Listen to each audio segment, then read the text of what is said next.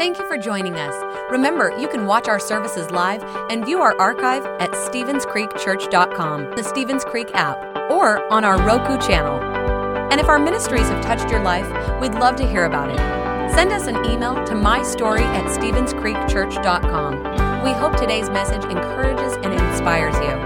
Enjoy the message. I want to join with Dylan and say thank you so much for all of your generosity and making ministry happen at Stevens Creek Church and all those watching online. We just appreciate what you're doing. I'm telling you, uh, a couple of years ago, when the Lord really spoke to us and said there's a second harvest coming, uh, we are uh, starting to see that even now. And so I just want to encourage you to open up your heart. Uh, and be sensitive to God's promptings because there could be someone that you will meet this week um, that is longing for an invitation to say, um, the, where you can say to them, Won't you come to church with me this Sunday? And that invitation just may be something that changes their life. So thanks so much. Uh, let's dive in. Have you ever had one of those experiences where you wanted, uh, after that experience, you wanted to come and share it with your family or share it with your friends, but it's like you couldn't find the right words for it? I mean, maybe it was like a vacation, or maybe it was like a restaurant. That it was so great that the words that you had just simply did not do it justice. Several years ago, our family went to California on a vacation. We, we flew into Orange County, we rented a van, and we headed north. Our first major stop was Sequoia National Park in Kings Canyon. I'll never forget, we were driving around the mountains and we turned uh, the corner, and there in front of me was a sequoia tree. Now, I had never seen one before in person. I mean, I'd seen it on television, maybe I'd seen it in print, but to see a sequoia tree face to face, it was like that thing that took my breath away. It was incredible. Two and a half years ago, I was invited to speak at a Church of God in Paris. And so Patty and I flew to Paris and, uh, and we had an opportunity to visit the Eiffel Tower. Now, I'm like you. I've seen the Eiffel Tower many times on television. I've seen it in, printed on the internet or in books. But to stand there that night and to look up and to see the Eiffel Tower, here's a picture I took of it. I mean, it was like huge. It was like surprising. It was like one of those take your breath away moments. Have you ever had one of those experiences? One of those experiences that surprised you so much that it was like it took your breath away? I want you to turn to the person beside you and tell them of one of those experiences that you've had.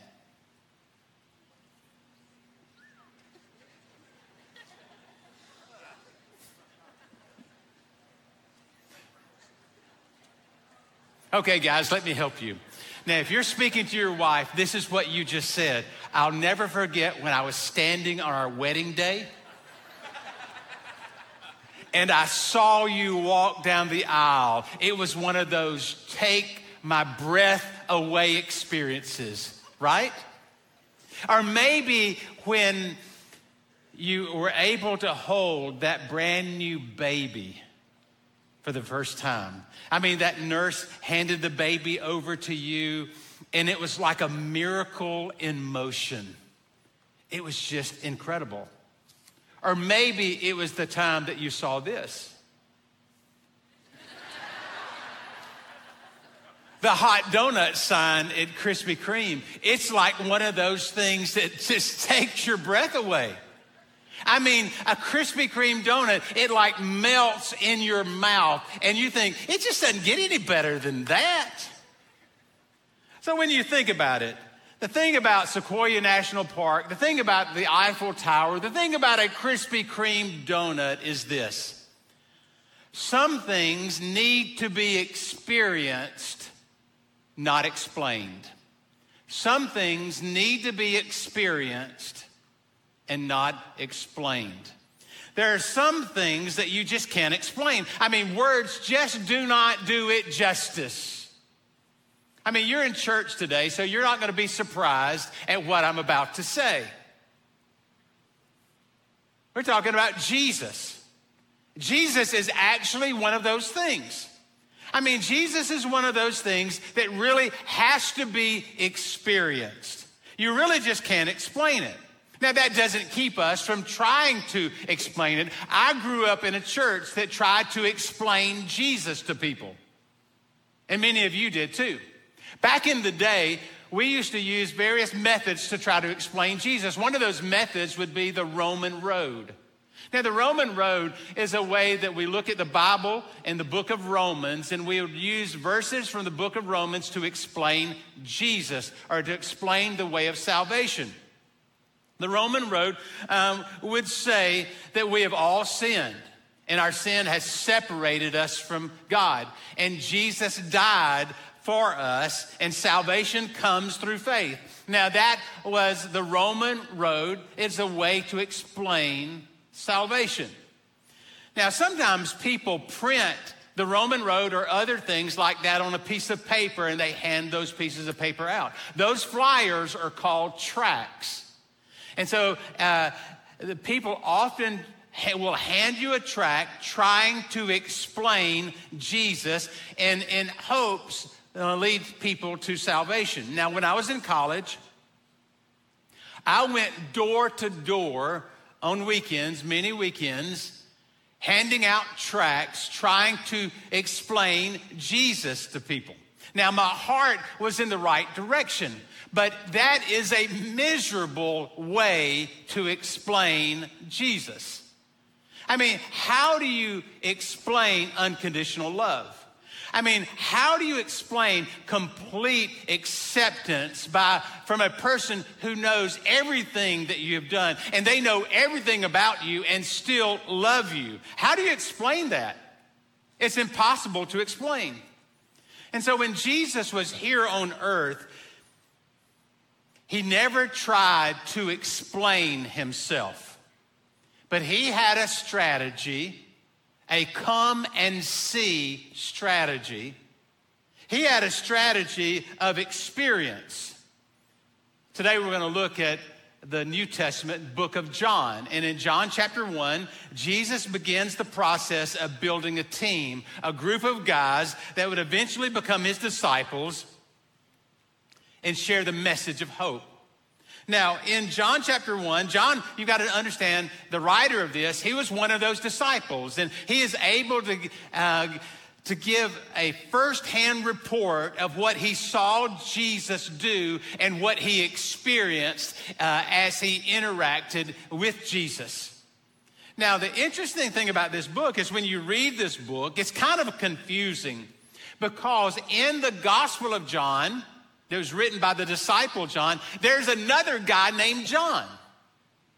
His name was John the Baptist.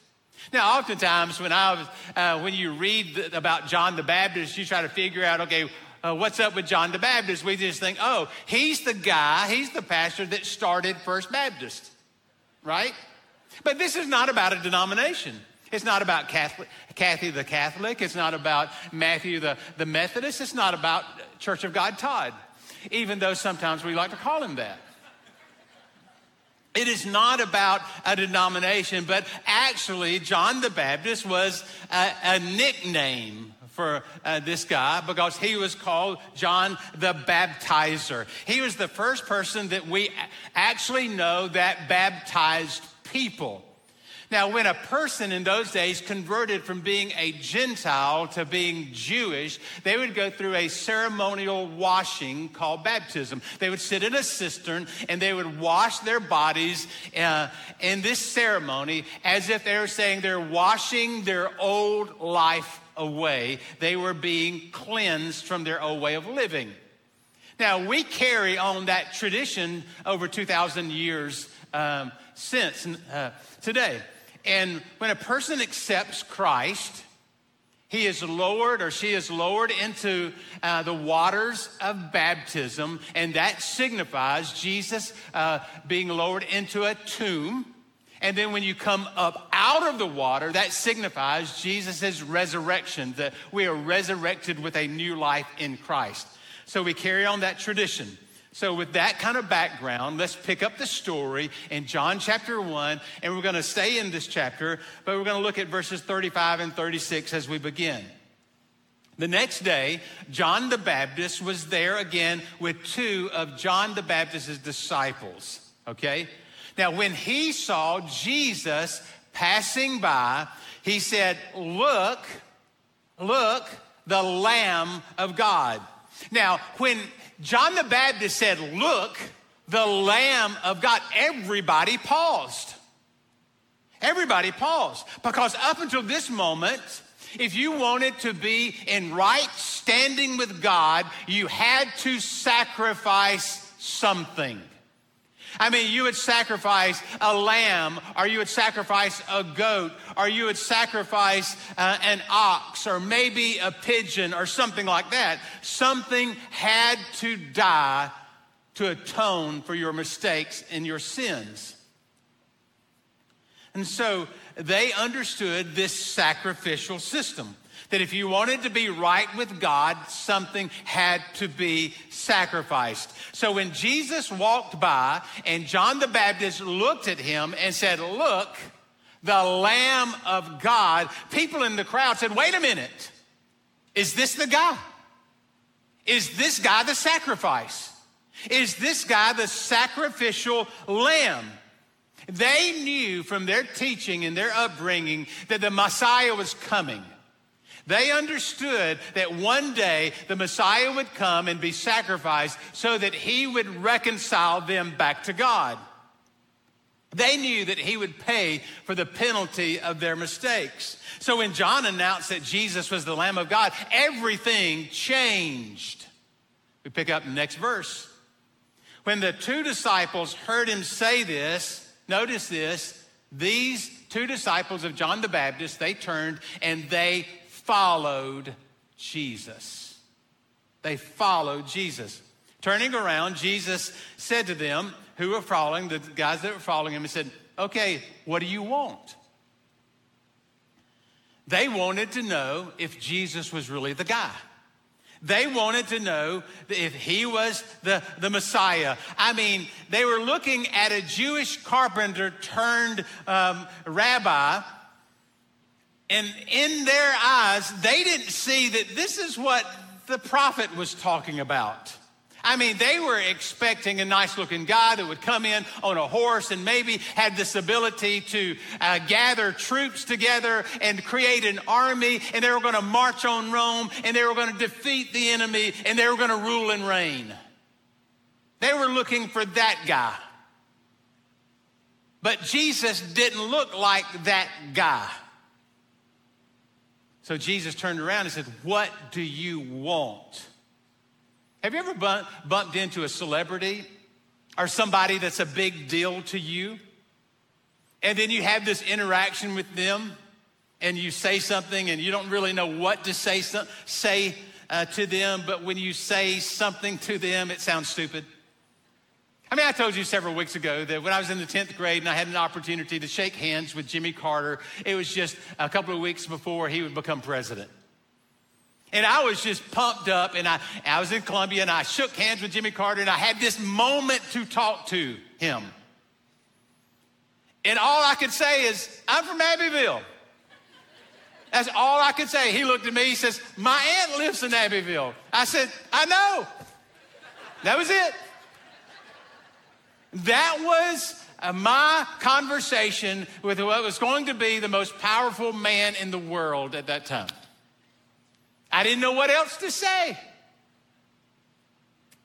Several years ago, uh, JT and I were at, at a restaurant in Atlanta, and, we walk in the restaurant, and he looks up, and there is Louis Giglio.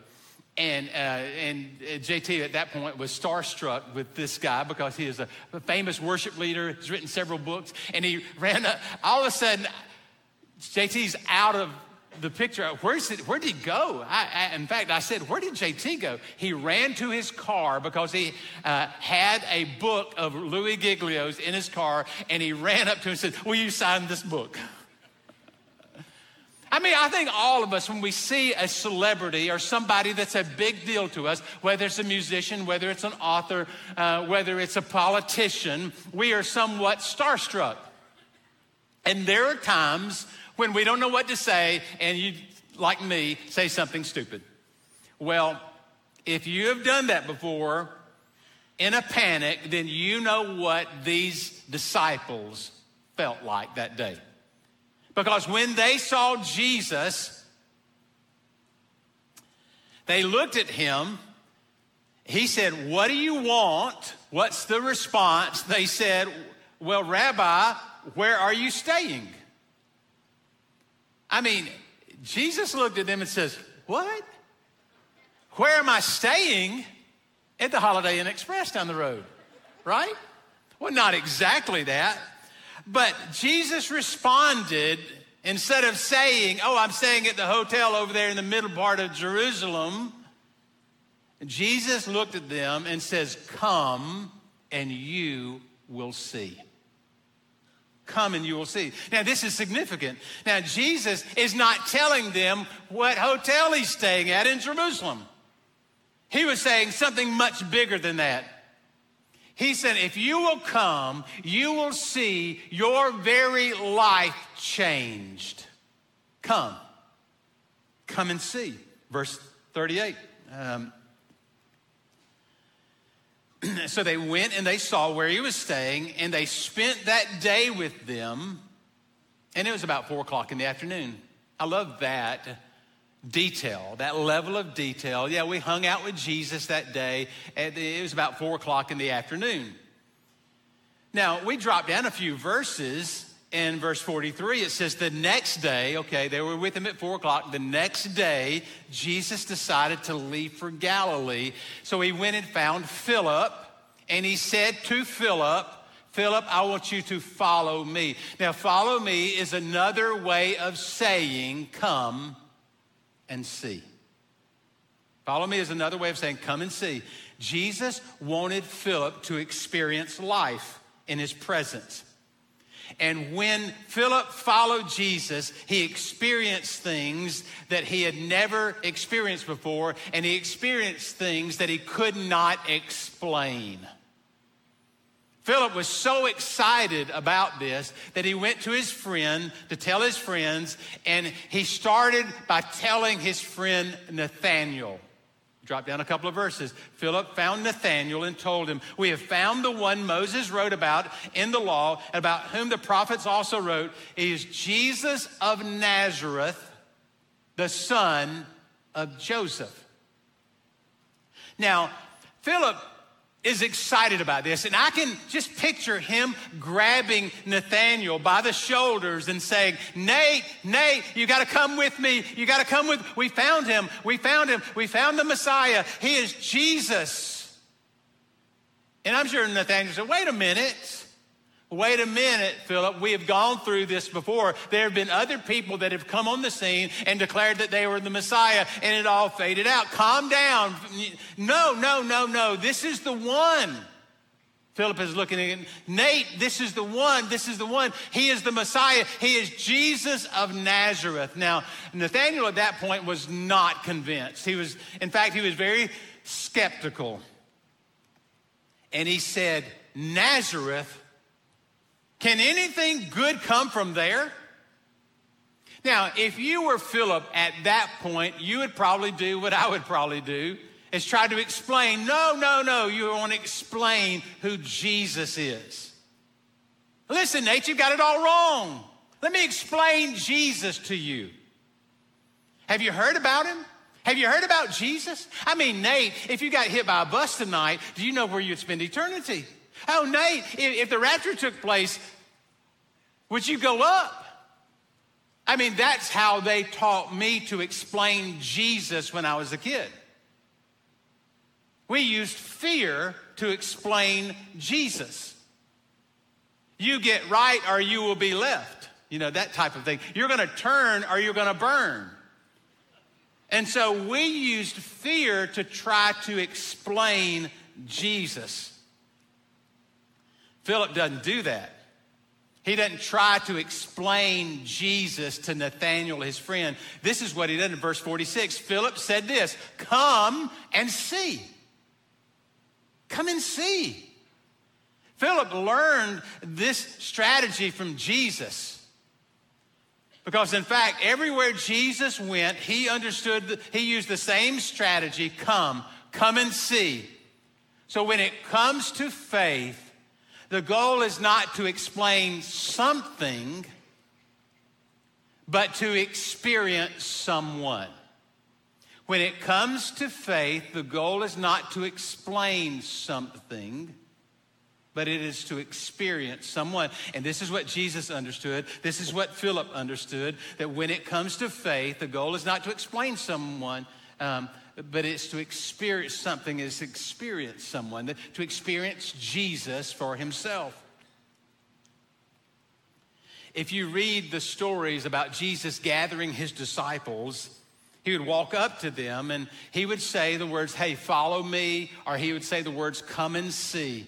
Jesus used this strategy on people like Matthew. Matthew was a tax collector, Matthew was a hated individual, and people saw, uh, Jesus saw Matthew, and he said, Matthew, I want you to gather all your friends because I'm going to come over to your house tonight and we're going to have dinner together. Jesus wanted Matthew, one of the most hated people in the community, to experience Jesus, to experience life uh, in a new way.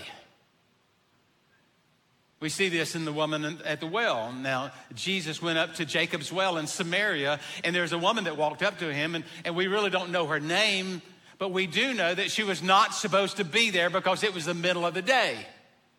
In those days, women would go out early in the morning and gather water from Jacob's well. This woman shows up in the middle of the day. Why would she show up in the middle of the day? Well, because she was an outcast, because she didn't have any friends, because she didn't want to be seen by the other people in the community. Now, in those days, an honorable Jewish man would not talk to a woman like this.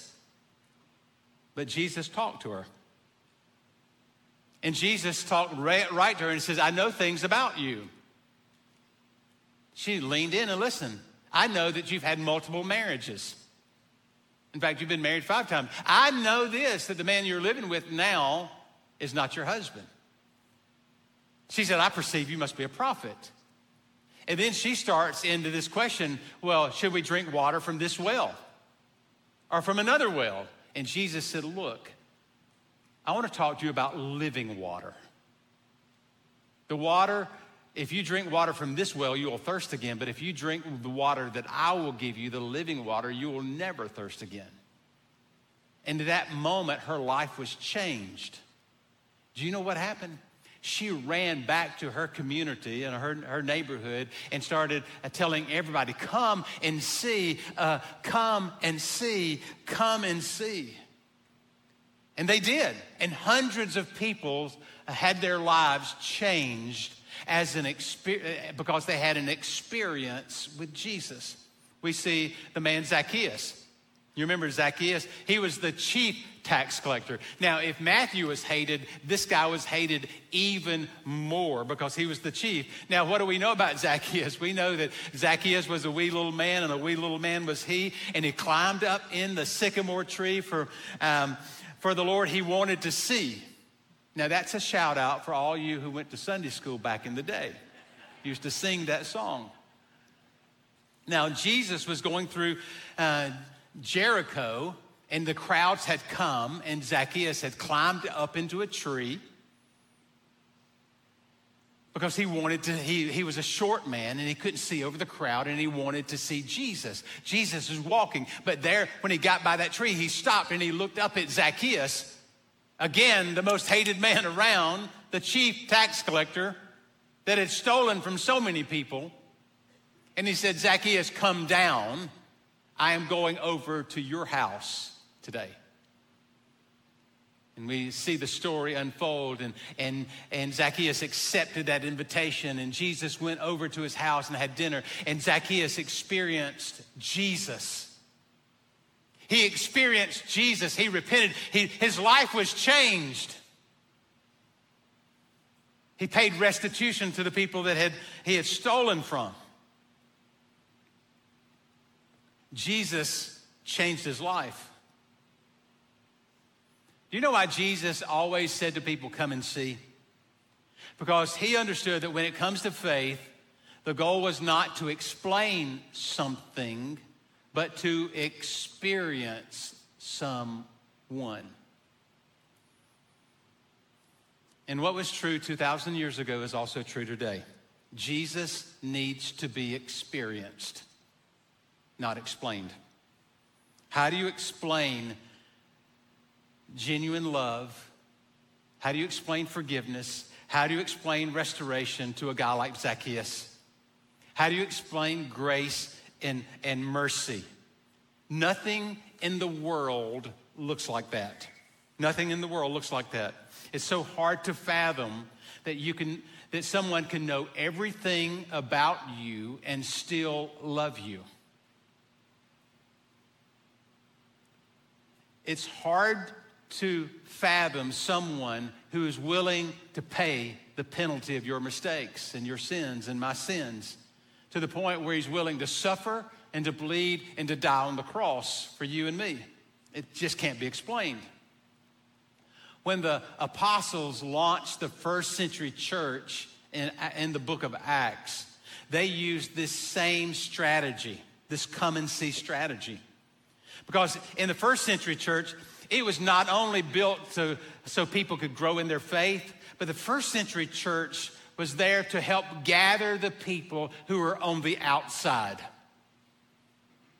It was a place where people could ask questions and people could wrestle with their doubts. It was a place where people could experience life, uh, a life changing relationship with Jesus. From the early days of this church, Stevens Creek Church, we set out to be a come and see church. Just come and see.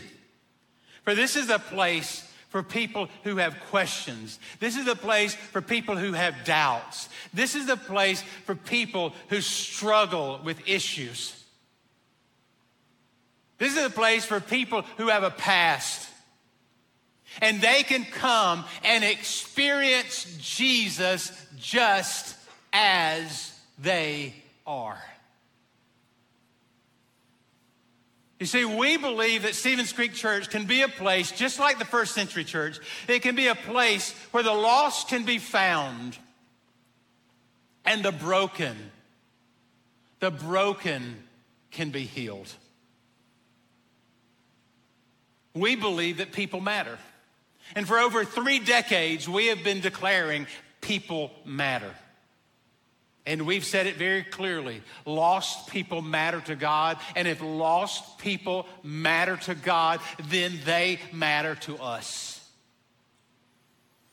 Now, parents, have you ever misplaced a child?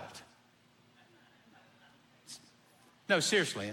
Have you ever been in a department store and maybe you have your elementary age child with you, and then you turn around and you don't see them. And this, this nervousness comes over you. Where did they go? And then you go around the department looking and you're, you're looking through clothes racks and you're looking for that child. And when you don't see that child because that child has gone to a different department, you, you have this desperate feeling over you this desperate feeling over you. I think that's how God feels. God is desperately looking for his lost children. God is searching for those kids that are lost. And God has asked us to join the search team. God has asked us to get on his team and that we would go search into the highways and the hedges and the country lanes, and we would search for his lost kids, and we would compel them to come here and compel them that we don't want just to explain Jesus, we want them to experience him. This past week, I, I saw Dana.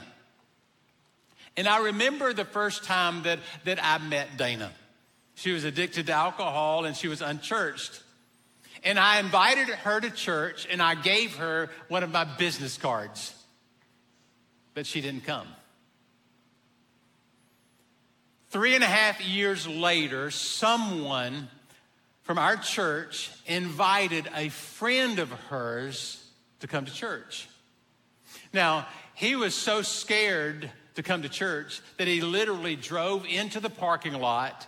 He sat in his car during church and did not come through the doors.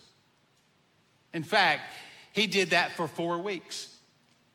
For four weeks, he came to church, sat in the parking lot, and did not come in because he was too afraid to come in. But eventually, on that fourth week, he came to church and he heard the message, and his life was changed.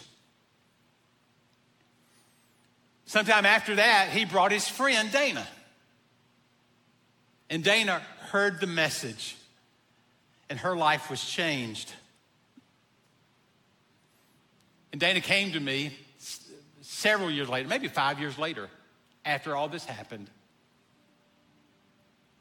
And she still had my card. And she said, I remember the day you invited me to church. Life is complicated.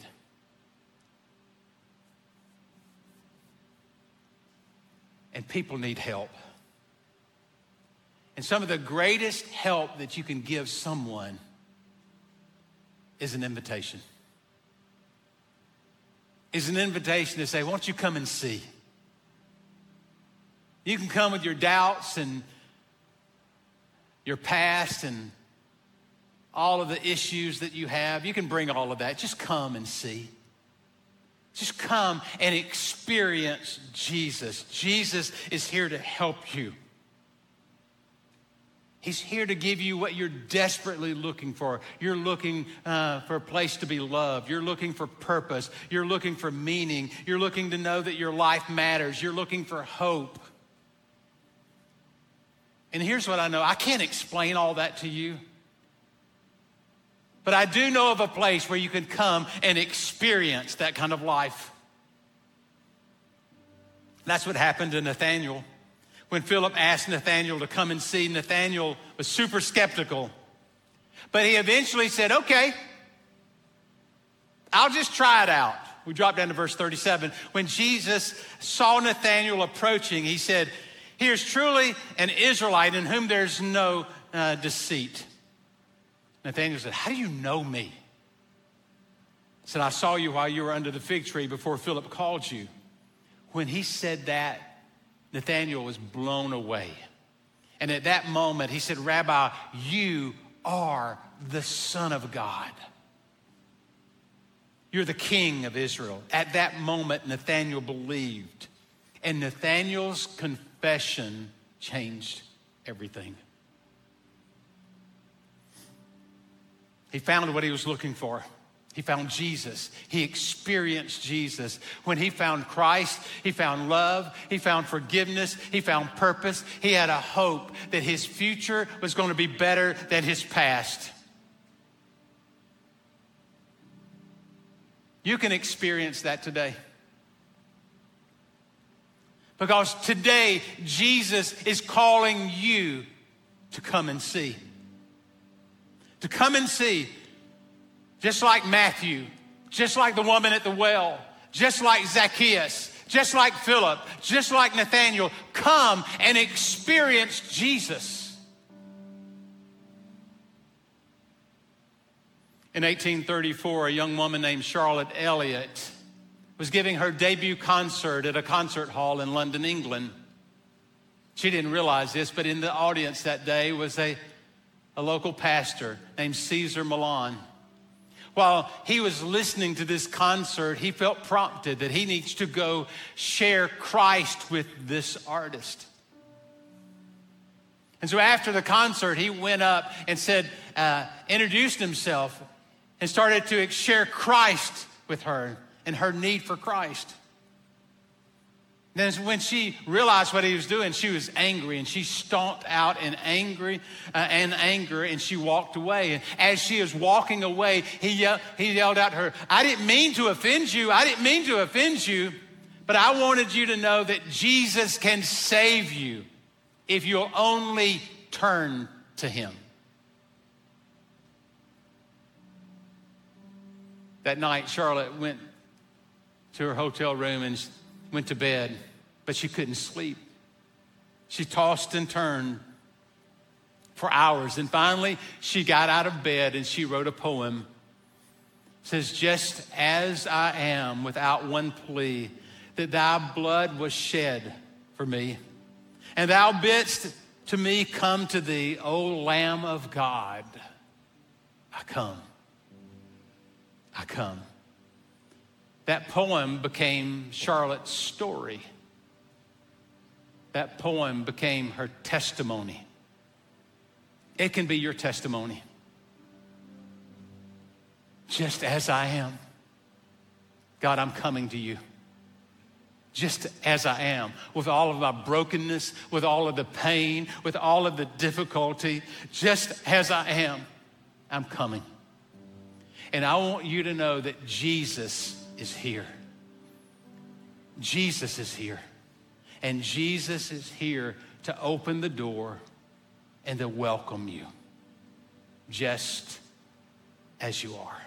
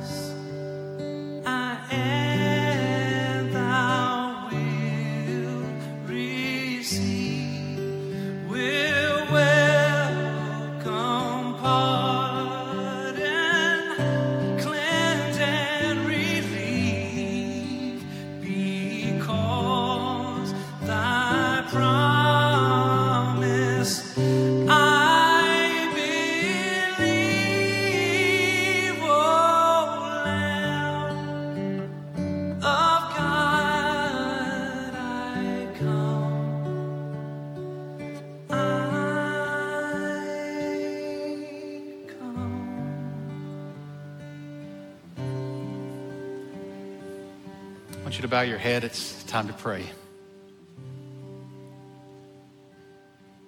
Today, Jesus is speaking to you to come. Today is your day to be saved.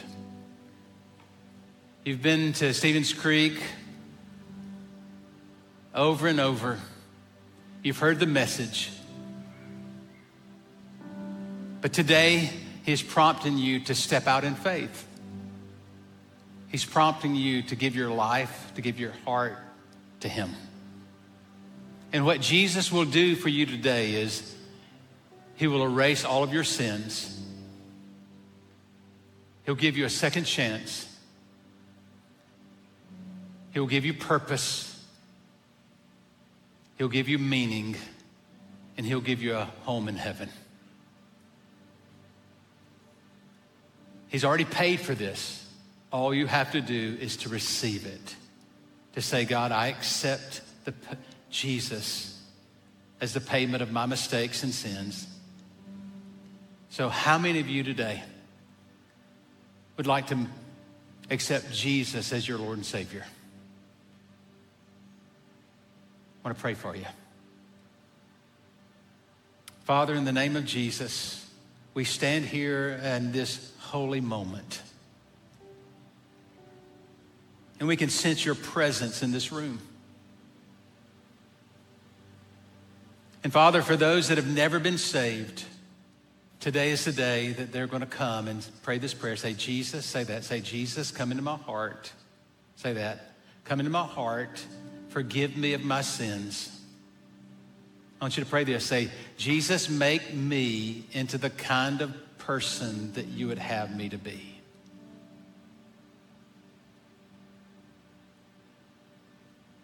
Fill me with your spirit. I receive this in Jesus' name. And Father, I pray not only for those making that decision today for the first time, but I pray for those that have wandered away. And that today they are rededicating their lives. They're making that commitment to you. So, God, let your grace and let your mercy fill this room. Father, I pray for those that are struggling with guilt and shame right now. I pray in the name of Jesus that the blood of Jesus would wash away your guilt and the shame. I pray for those that are struggling with negative thoughts, impure thoughts. I pray in the name of Jesus that your blood would wash those thoughts, your word would wash those thoughts away. Come, Lord, move upon this church, move upon us. We receive what you have for us. Want you to say that. Say, Jesus, I receive what you have for me. I receive this.